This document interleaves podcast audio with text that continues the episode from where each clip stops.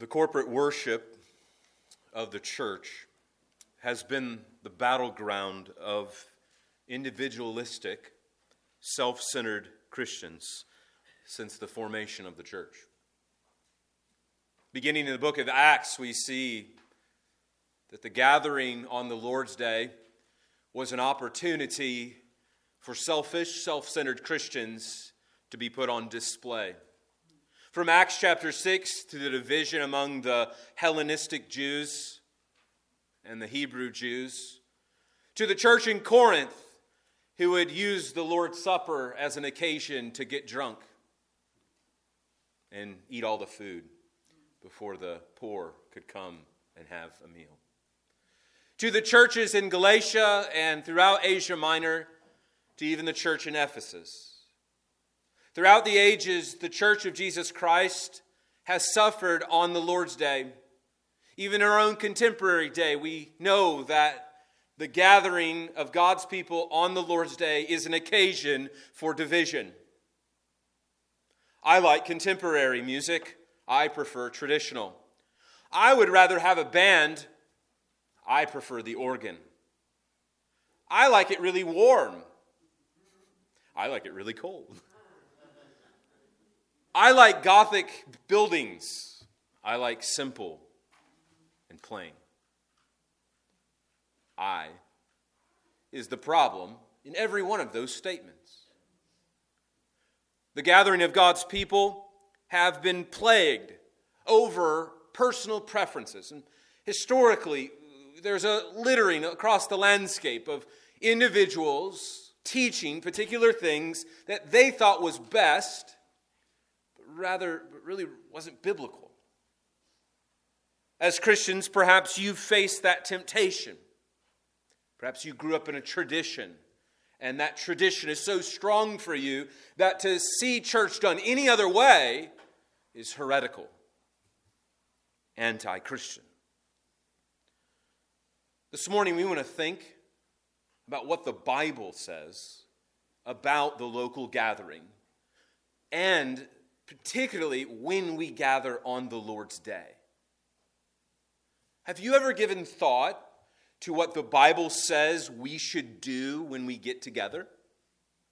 Have you ever considered that, that God might care a little bit about what his people do?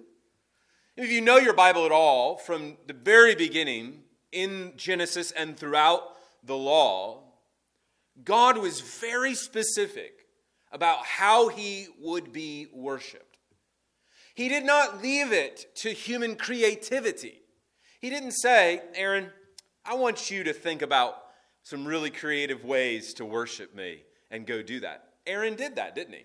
When Moses was on the mount, mountain getting the, the Ten Commandments, uh, they, they said, hey, we need to worship God, and here's how we're going to do it. We're going to make this little golden calf thing, and we're going to we're going to worship God that way. Throughout the Bible, we see example after example.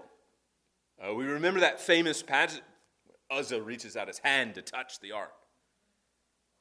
He had been taught from the very beginning, since he was a little boy in his mom and dad's tent, you do not touch the ark of the covenant whatsoever. What seemed like such a, a really a nice gesture, wasn't it? He was trying to keep it from getting dirty. He knew that God did not want to be approached in that way. Well, throughout the Bible, we have example after example that God cares how he is worshiped. And so we want to think this morning about the, the spirit filled life, how you and I follow Christ, and particularly in the context of the local church. Now, um, thankful for Pastor Rod preaching last week what I, I trust was an excellent sermon from Revelation as we thought about the hope of eternity, hope of eternal life. And uh, one of the things you see in Revelation is singing. You ever thought about that? A, a, a book that is filled with fear, the church is singing. There's no fear because Jesus wins. And so they're singing. And There's all this singing going on in that book. Why? because of the revelation that, that Pastor Rod taught, that there's this eternal hope we have, this, this home that we have. And, and so we sing with joy for that. And so this, this sort of picks up on that theme, theme that we thought about last week. And a number of weeks ago, we were in, in Ephesians. We've been teaching through this, of course. And Paul has really been giving us a glimpse into the Christian life. He laid the foundation in chapters 1 through 3 about God's eternal purposes in Christ and how this redemption, this salvation that you and I enjoy, is not new, but rather it stretches all the way to eternity past, trillions and trillions and trillions into the infinite past. God purposed, planned to redeem sinners to elect people that he would redeem from their sin and dwell with for all of eternity. And Paul laid out this beautiful picture of what we once were and what we are now. And in light of that, he says that we are children of light. We've been adopted into God's family, and we are to take on the family resemblance. And so in Ephesians 5 1, Paul says, Be imitators of God as beloved children. So if you're a Christian this morning, we learned that, that we are God's children and we are to act like our Father who is in heaven. And because we are His children, we are a new creation in Christ. And we are to walk in wisdom and, and understanding. We're to recognize that we live in evil times, evil days. And we're to, in the old King James, redeem the time, for the days are evil. It matters how we live. As Christians, we're not to be passive in our lives, but actively, every day, day by day, step by step, seeking to follow Christ and to live in light of this new identity we have. And so, Paul is continuing this theme of walking, which simply means the character of your life. If we were to look at your life, look at my life, what's the character of our life? How is our walk? And he turns now in a summation form, in a transitional time in the letter, to say, here's what I want you to do. I want your life to be characterized by the indwelling of the Holy Spirit. I want your life to be characterized by the fullness of God, and that's going to show up in, in several ways in your life. And we're going to think about where we see the indwelling of the Spirit show up in our life. We all know the fruits of the Spirit from Galatians, right? Love, joy, peace, patience, going on, right? But we often neglect to think about what Paul says is the fruit of the Spirit here in Ephesians 5. Well, I invite you to turn there now if you haven't already. Ephesians chapter 5. We're continuing along here in that paragraph, the bottom of page 978 in the Pew Bibles. I'm picking back up with verse 18 this week through verse 21. The weeks ahead, we'll think about marriage, we'll think about our relationships with our children Think about relationships with our coworkers and our bosses, and then finally conclude with the armor of God that we're to put on. But here in verse 18, Paul writes, And do not get drunk with wine, for that is debauchery, but be filled with the Spirit, addressing one another in psalms and hymns and spiritual songs, singing and making melody to the Lord with your hearts giving thanks always and for everything to God the Father in the name of our Lord Jesus Christ, submitting to one another out of reverence for Christ. I've summarized this passage in this way Spirit filled living results in a corporate life of worship that is characterized by singing, thanksgiving, and mutual submission. In other words, as we sing to one another songs of praise about our Savior, with our hearts filled with thankfulness to God the Father, and submit to one another through an ordered church, we evidence a spirit filled life. So this morning, we're not talking about the higher life, or if you, you know, were a Christian in the 90s, that there's even Bibles, the spirit filled Christian or something. I don't know. Uh, that, we're not talking about higher life stuff here today, if you're familiar with that theology. What we're talking about is ordinary life. We're talking about what it means to be a Christian. So I don't want you to think, oh man, this is spirit-filled living. That's for the like the the the, the elite Christian. No, Paul is exhorting the ordinary Christian, the everyday Christian, the you, me Christian, to pursue God in this way, to have a spirit filled life. And so, the purpose of our time this morning is really to, to teach us what a spirit filled life looks like. What does it mean to be filled and dwelled with the Spirit of God? What results will show up in your life when the Holy Spirit indwells you? Paul asked, I think, a very helpful question for you this morning to think about. Christian, he's writing to you, he's writing to Christians, believers. He says, What are you filling up on? What are you filling up with? What are you consuming? What are you, in other words, getting drunk on? Is it the fruit of this world or the fruit of the Spirit of God? This morning, our text really outlines two points. Don't fill up on wine, very clear command, right? But rather, fill up on God. Don't fill up on wine, but fill up on God. Just to be very clear on the onset, I don't want you to miss this point. Paul's point, his sort of thrust, isn't to prohibit drunkenness, though drunkenness is a sin we'll think about here just for briefly. The main idea of the text is be filled with the Holy Spirit. All right, so we might, we might like spend all our time talking about drunkenness, and we, we should talk about that. But the thrust of the text is be filled with the Holy Spirit. Well, first here, look what he writes. It's very clear. I mean, anyone who can read, do not get drunk with wine.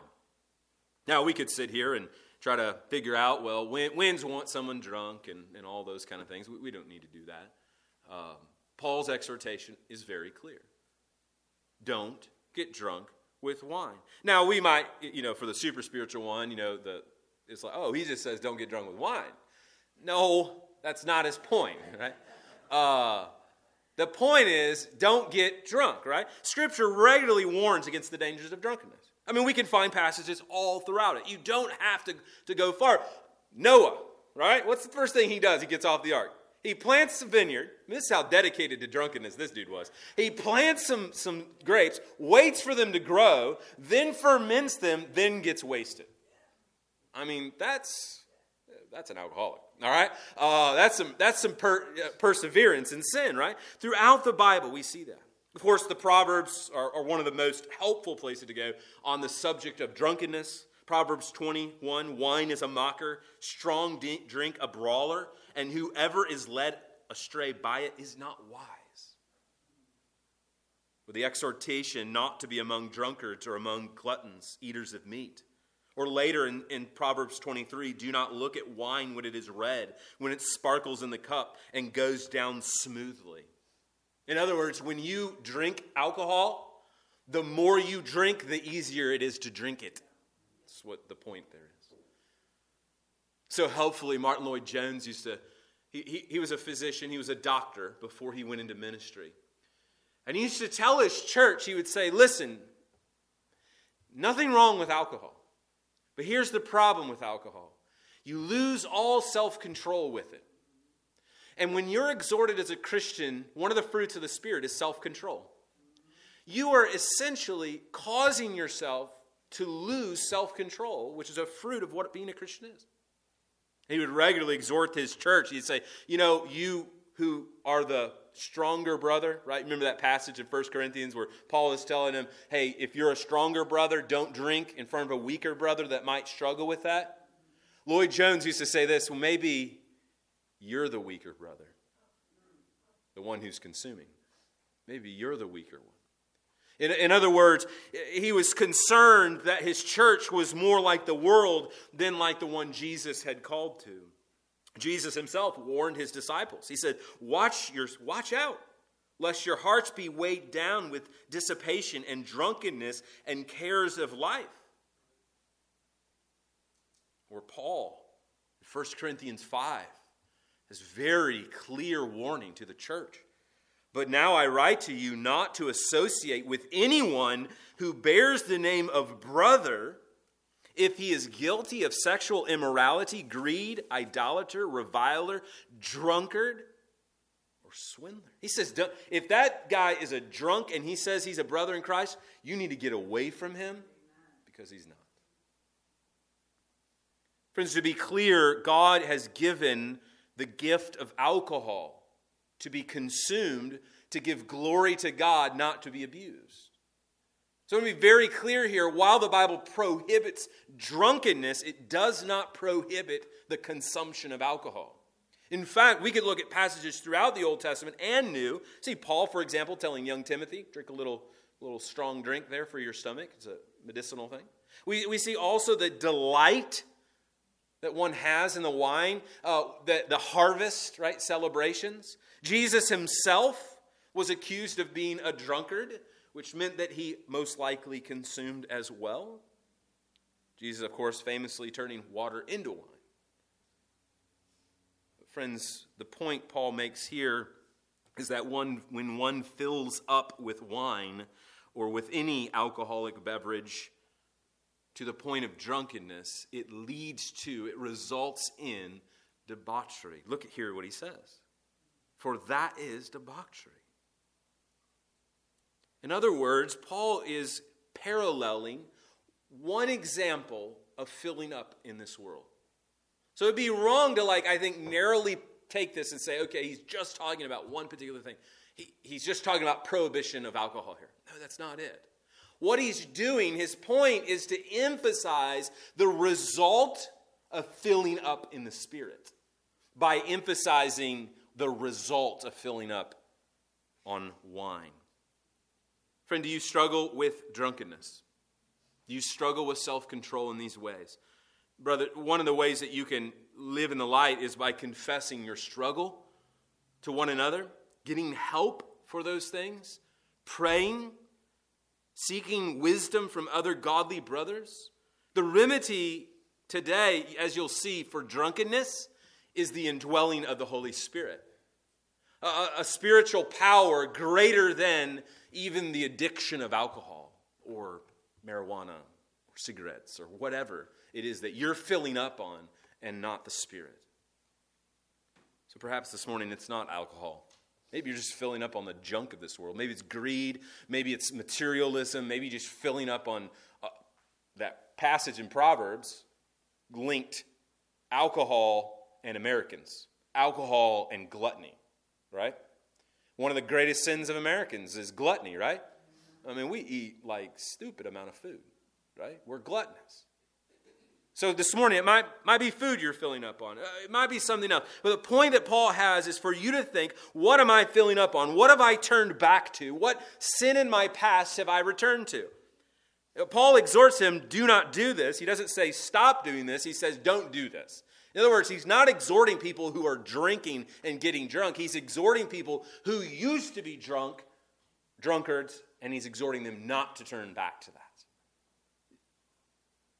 Paul warns us not to return to our former ways, but rather to be filled by the Spirit of God.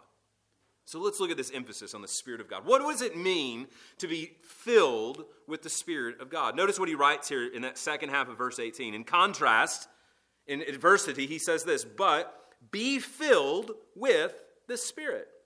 Be filled with the Spirit. You remember back in chapter 3, at that hinge verse in chapter 3, Paul prayed. Uh, he prayed this prayer that you may be rooted and grounded in love, may they have the strength to comprehend with all the saints what is the breadth and height and depth, and to know the love of Christ that surpasses knowledge, that you may be filled with all the fullness of God. You know, all that big theology that he, that he talks about in chapters 1, 2, and 3? that big theology about God and the greatness of Christ, he turns and says, I want that in you. I want that in your life. I want you to resemble God's character in the world around you. I want you to be filled up on God. And so he prays that, and here he exhorts them to, to be filled. It's a, it's a passive voice, isn't it? You see the passive nature of it? It's not something we do, but rather something that happens to us. Be filled by the Spirit would be a better translation.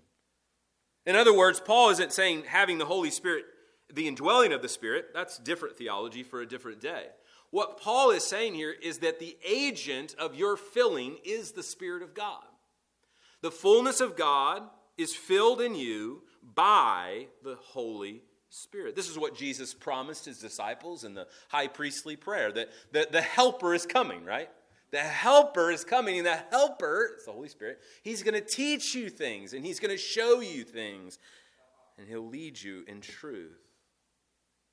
He reminds the readers that the agent of the indwelling of, this, uh, of God's presence in their life is the Holy Spirit. They may be tempted to fill up on other things, but they are to be filled with God's character in their life. He puts it in the passive voice to emphasize that it's not something we do, but something that is done to us.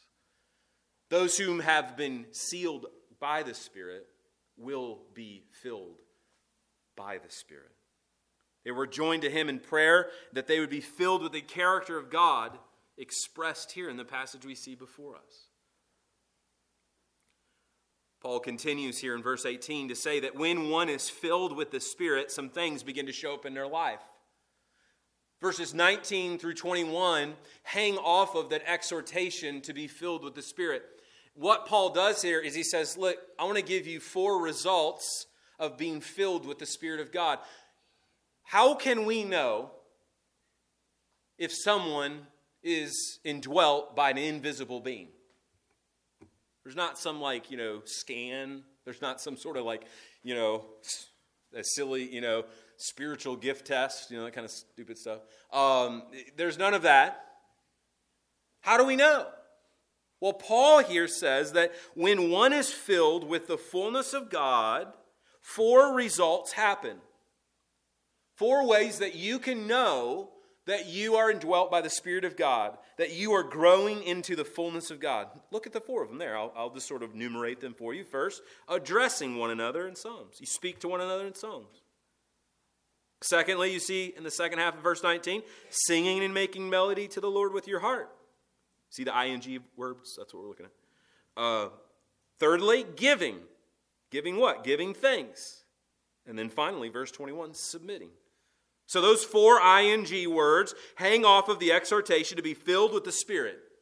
In, in, other words, what Paul again is saying is these are the results of one who's indwelt by the Spirit. Let's look at each of them. First, we see speaking to one another in songs of praise is a result of a spirit filled life. Look what he writes there. He says, addressing one another in psalms and hymns and spiritual songs. Notice a few things of what he says here. Number one, that we that singing is a command and not a suggestion. Uh, while he is demonstrating result, he is also exhorting them. It is in an imperative. Address one another in song. Singing is a command, not a suggestion. God created you to sing. Do you know that? It's one of the ways that you reflect God's character God is a singing God, apparently. God has revealed himself as one who sings, and he created you to sing. But not only has he created you to sing, he's commanded you to sing. And we'll see in a moment, we're compelled to sing because of the work that God has done. Friends, do you know that hymn singing is a distinctly Christian thing? It is a particularly thing that, that Christians have been historically known for. This is why we print our music why we ex- go through all that expense to print the bulletin each week is because we believe that singing is commanded in Scripture. Nothing wrong with putting things on the board. We do it to teach and encourage you. Singing is commanded. Notice here also in the text who we're to sing to. We are to sing to one another. We're to sing to one another. I grew up in the, in the church growth movement in the contemporary music movement. Perhaps you were a part of that. One of the terrible side effects of that movement was that worship was seen as merely vertical and merely personal. God, you, have seen them, right? And I'll make fun of them for a second because I was one of them. Eyes closed, hands lifted up, as if no one else is in the room, and you and Jesus are having a little personal time together. Lights are dimmed down. You can't see a soul around you except for the performers up on the stage. Ever wonder why the people who built this building uh, 70 years ago put windows in it so you can see? because the horizontal nature of worship. You see what he says here? Look at the text. He says, addressing one another in psalms, hymns, and spiritual songs.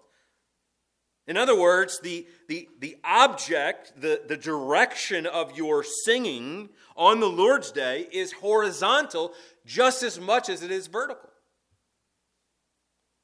Uh, this is why I often encourage, and even myself do it in practice, turn when I'm singing. I'm not turning because it looks cool. Um, you know, I'm just trying to be hip or something. No, no, I'm singing to you, and you're to sing to people around you. You're to encourage one another with these words. Friends, do you recognize something about this text? This is why you can't do worship at home. Let me say that again for the ones in the back. This is why you can't do church at home. This is why you turning on Mr. Osteen uh, um, at home isn't church, or, or downloading a podcast, or I know what you did this morning. Watch Charles Stanley, right? This morning at seven o'clock, or whenever you. Right?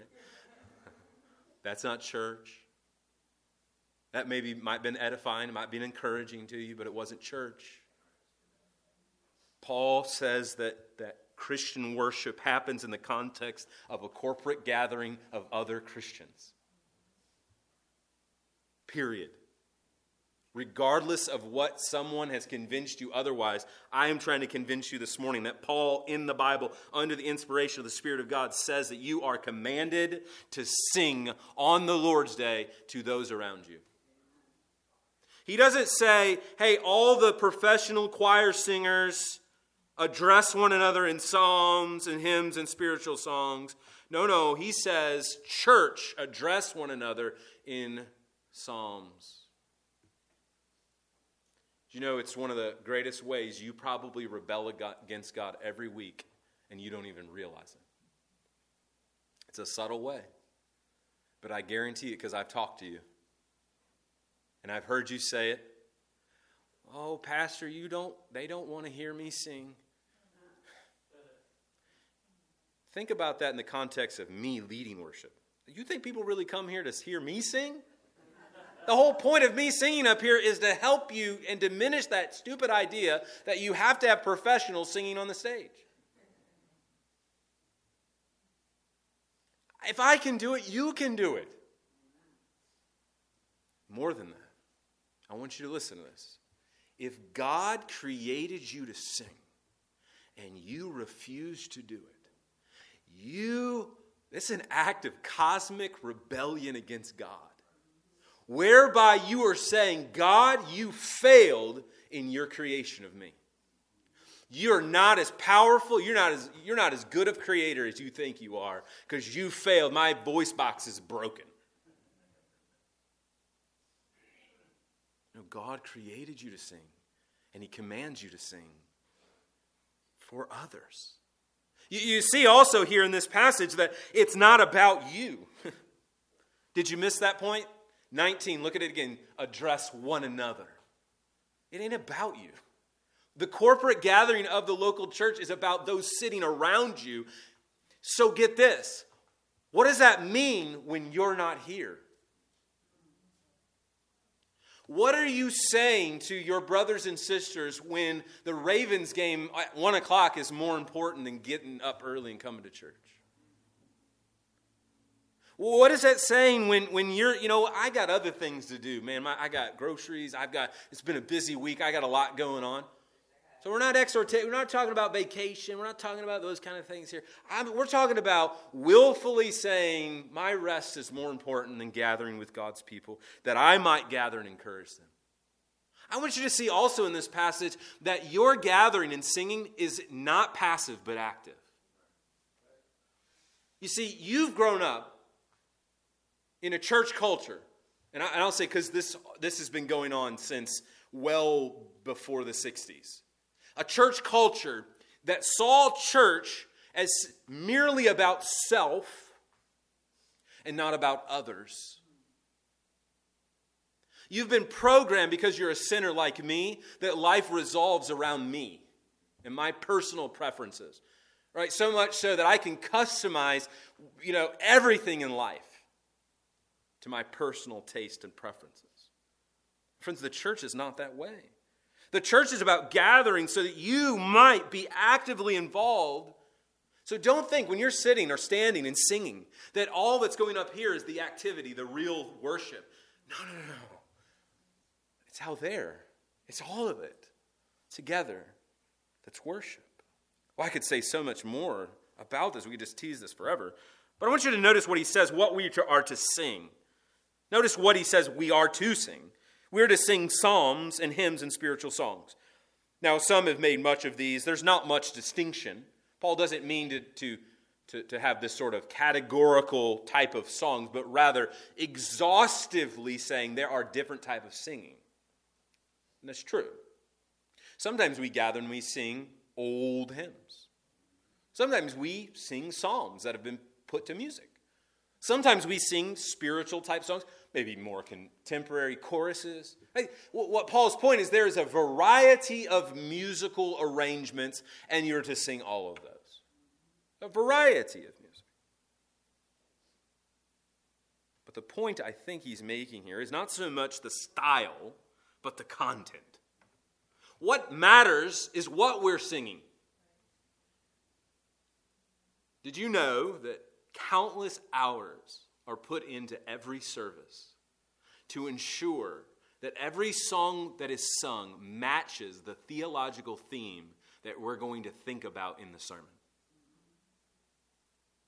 That every prayer that's prayed and every scripture verse that you hear from the beginning to the end has been meticulously chosen to match the theological theme of the sermon so that everything is united together and content matters. It's another point why we print our music because content matters. I want you to see the words you're singing and hide them into your hearts. Why do Christians sing songs? Because it is one of the greatest ways we teach. We teach through song. When you learn the ABCs, they set it to a song, right? God created us to learn through song, through melody. Look, look honestly, if we live in a world of, of, just constantly boring, just information transfer, you know, heavy literature, no, it is poetry's beautiful, beautiful language, right? And it's memorable, right? We sing songs because it's memorable. The old, old story that we love to tell, right?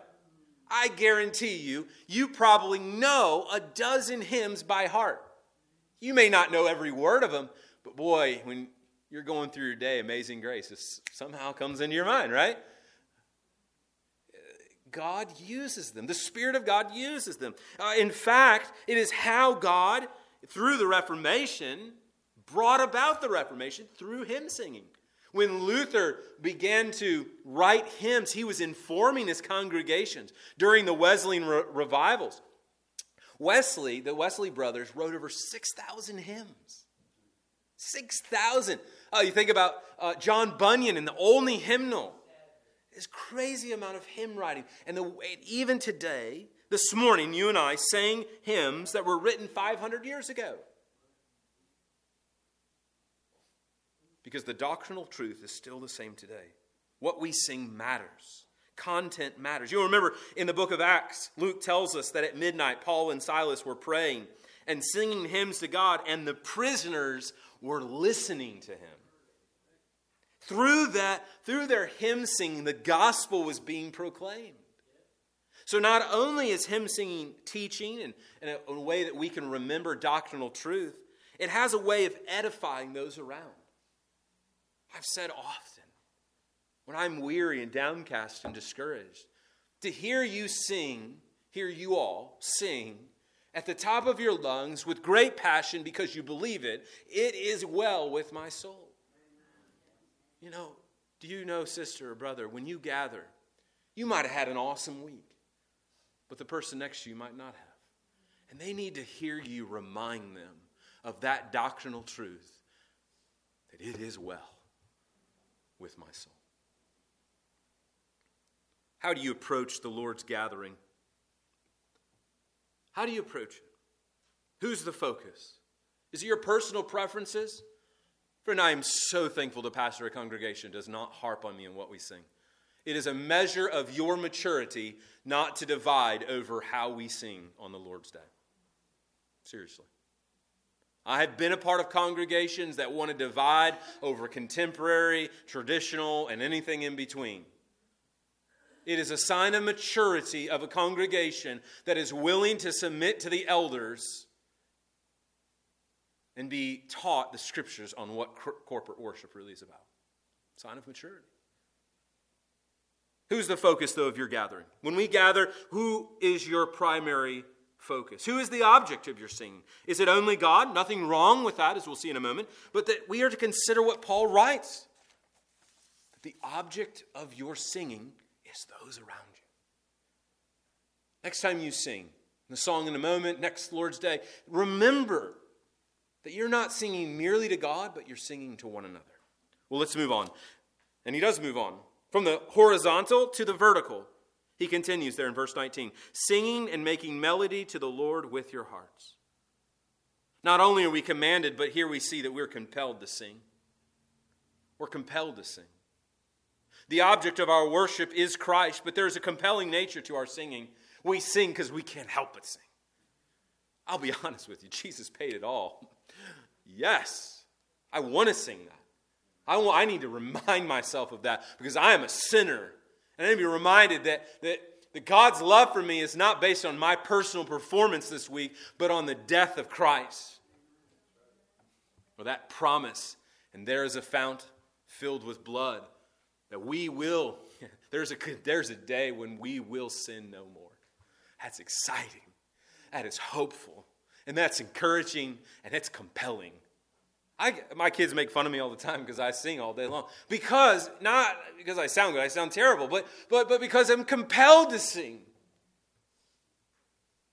The truths of the gospel compel me to lift praises to God, make up songs, I don't whatever. Just vocalize it to God in song about his greatness and goodness. One author wrote this Singing is not optional. Singing is commanded by Paul because it's the nature of God expressed in the gospel of grace and salvation, to which is a necessary response to grateful faith with our whole being. Singing affects your whole body, right? When you sing your favorite song, you know, Elvis song or whatever it is, right? You know, when you're in the moment, right? And you're in the car jamming down the road singing your favorite song, it affects your whole body, doesn't it? it it's a soul activity. Why wouldn't we use our whole bodies, our whole soul, to lift praises to our God who saved us and redeemed us and rescued us, regardless of our sin and rebellion? We see here the vertical nature that we are to sing praises to the Lord. That Christ is the object of Christian worship. Next time you're talking to your Jehovah Witness neighbors, ask them why it's appropriate to worship Jesus. Why does the Bible tell us to sing praises to a man? Well, because he's not just merely a man, he's the God man, Jesus Christ, the Savior, the eternal God of the universe. What makes Christian worship distinct from all other worship is that Christ is the ultimate object of our worship. We sing songs about Jesus. We sing gospel saturated songs about what the Father did through the Son by the Spirit. Christ is our object. And so we make melody, we sing to the Lord. But not only that, we also notice that, that the Father is involved. Notice here, in the gathering of God's people, we're not only singing, but that we're also giving thanks. I want you to notice a couple things about this exhortation that one of the results of a spirit filled life is a life of gratitude. One of the ways you know whether or not the Spirit of God is in you, whether or not you are being filled up on God, is are you grateful? Is your life characterized by gratefulness or bitterness? Notice here what he says when we're to be thankful. When are we to be thankful? Always, he says. Be thankful always. In other words, there is not a time in which we're not thankful. It's a continual activity. Giving thanks is ongoing. It should happen on a regular basis, not merely on Thanksgiving. We gather every Lord's Day. And I don't want you to diminish and think that that prayer of thanksgiving is, is just sort of relegated to the lowest on the totem pole there. Or when we give our offering to God and give thanks for the gifts He's given to us, that is an act of worship. We don't want to diminish that. We want to elevate that and see what that is. We are to give thanks always. And notice, for what? All things. We're to give thanks not only continually, but comprehensively. You mean always? And for everything? Yeah, that's what he says, isn't it? Look at it. It says, giving thanks always and for everything. Now, I know you're like me. It's easy to give thanks to God when you're being blessed by God. When there's money in the bank, there's not a doctor visit on the calendar, all is well with the grandkids. It's another thing, isn't it? When you are in the midst of a trial, in the midst of suffering, in the midst of difficulty, perhaps at work, in your marriage, with your children. He says always there. For all things, for everything. Many times I've heard you say you've gone through a trial and you learned God's purpose. You may not have known the purpose at the beginning. You may not really even maybe today know, but you, you trust that God has a purpose for all things that all those that are called according to his purpose, right? Or as he exhorts, as Paul exhorts the church in Thessalonica, give thanks in all circumstances. So we thought about two weeks ago. Really? In all? Yes, in all circumstances. We're not only be thankful continually and comprehensively, notice here how we are to be thankful. Giving thanks always and for everything to God the Father in the name of our Lord Jesus Christ. Jesus is the means and mediator of our thanksgiving. He's the lens in which we see our thankfulness. In other, in other words, think of it this way every circumstance of life should be read through, filtered through the lens of the gospel of Jesus Christ. That's what the authors do, in, this is what the apostles do in teaching Christians in suffering. For example, Peter says, Look, when you're suffering, just remember, Jesus suffered too. You see, he took it through the lens of the gospel, and he gave them not rose colored glasses, you know, just kind of pass, ah, I don't care what happens to me kind of attitude, but rather sees that when you suffer, you're more like Jesus than when you are blessed. Right? You see, you see this? I mean, look at Jesus. I mean, the guy, our Savior did not have a good life now, okay? All right? When you suffer, you are more like Jesus.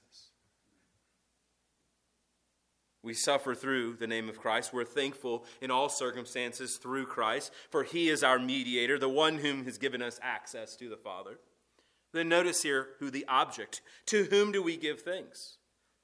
Well, particularly here, Paul does, doesn't say we give thanks to Jesus, but rather to God the Father. Notice what he says give thanks to God the Father through Jesus. The object of our thanksgiving is the Father who sovereignly, sovereignly rules over the cosmos. The reason why we give thanks to him, as James says, is because he is the Father of lights. Everything comes from him good and bad. Finally, here, we're not only to be thankful, we see finally that we are to submit to one another. One of the evidences, the result of a spirit filled life, is submission. Submission is a dirty, dirty word, isn't it? In our culture, it is. Submitting. Oftentimes in our minds, we have been programmed in our culture that subservient means submission. To be in submission to someone is to be their slave, their servant. But in a biblical sense, that's not it at all.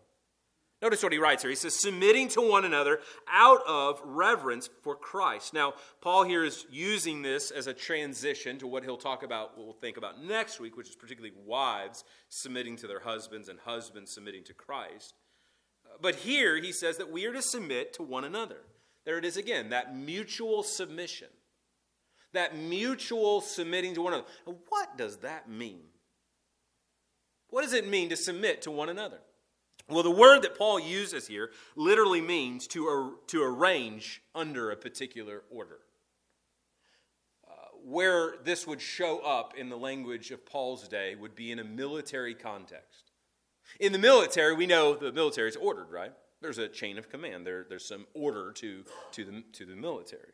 And Paul uses this word in the context that they would have understood it to mean that the church is to be arranged under authority. It is to be ordered. The church of Jesus Christ is not to be disordered, but to have order to it as ordained by God.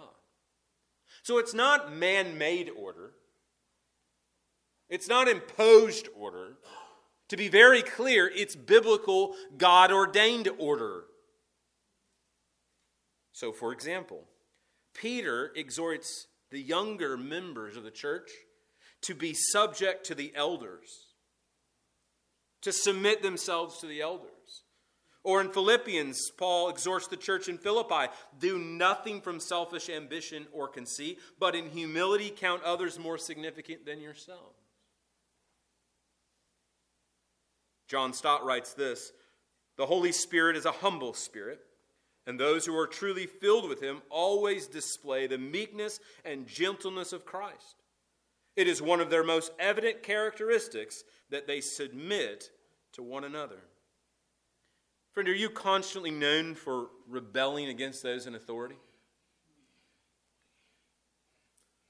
Do passages like that in Hebrews 13 that exhort you to obey your pastors, for they give watch over your soul, does that trouble you? Husbands and wives, wives, does it trouble you that Paul is going to exhort you to submit to your husband? Children, does it trouble you that, that you're exhorted to submit to your parents? As Christians, this is a character that should show up a willingness to submit to one another in an orderly fashion. The kind of church we should have on the Lord's Day is an ordered church. That is why we follow an order of service. It's not a free for all. Why? Because of this passage right here. This passage literally is teaching us that we are to have an ordered gathering of God's people, that we are to submit to one another, that there's a high, there, that, that there is a structure to how God has ordained His church that Jesus has ordered his church in a particular way for a particular purpose. And one of the ways you submit to one another is not by having consensus, but putting others' opinions above your opinion.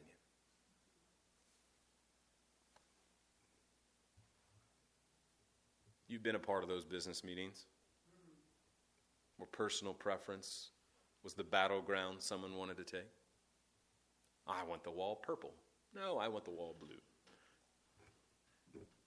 Who cares? Jesus, you know. But, friends, we know that in a church is to be ordered. Notice here also in the text that an ordered church is a means of worshiping. He used the word reverence, that we do this out of reverence for Christ. The word literally means worship, right? to revere Christ. To worship Christ is to submit to one another. Submitting to the elders, submitting to one another, to love one another and care for one another, to see someone as more important than yourself. As Paul writes to the church in Corinth, do all things decently and in order. Christian life is a spirit filled life. that is transformed from one degree of glory to the next. Spirit filled living results in the sort of corporate life we've been thinking about, that we're to sing to one another songs. We're to sing praises to our Lord, that we are to give thanks, that we are to vocalize our thanksgiving to God the Father through Christ, and we are to submit to one another.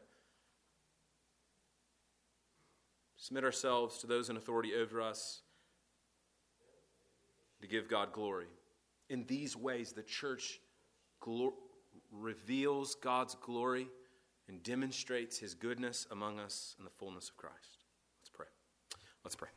Father, we thank you this morning for the grace you've given us in Christ. We do pray this morning as we gather around the table, there would be evident unity among us, even in our singing, even our praying, even our thoughts today. Unify your church for your glory and our good in Christ. Amen. Well, as our ushers come forward um, to. Uh,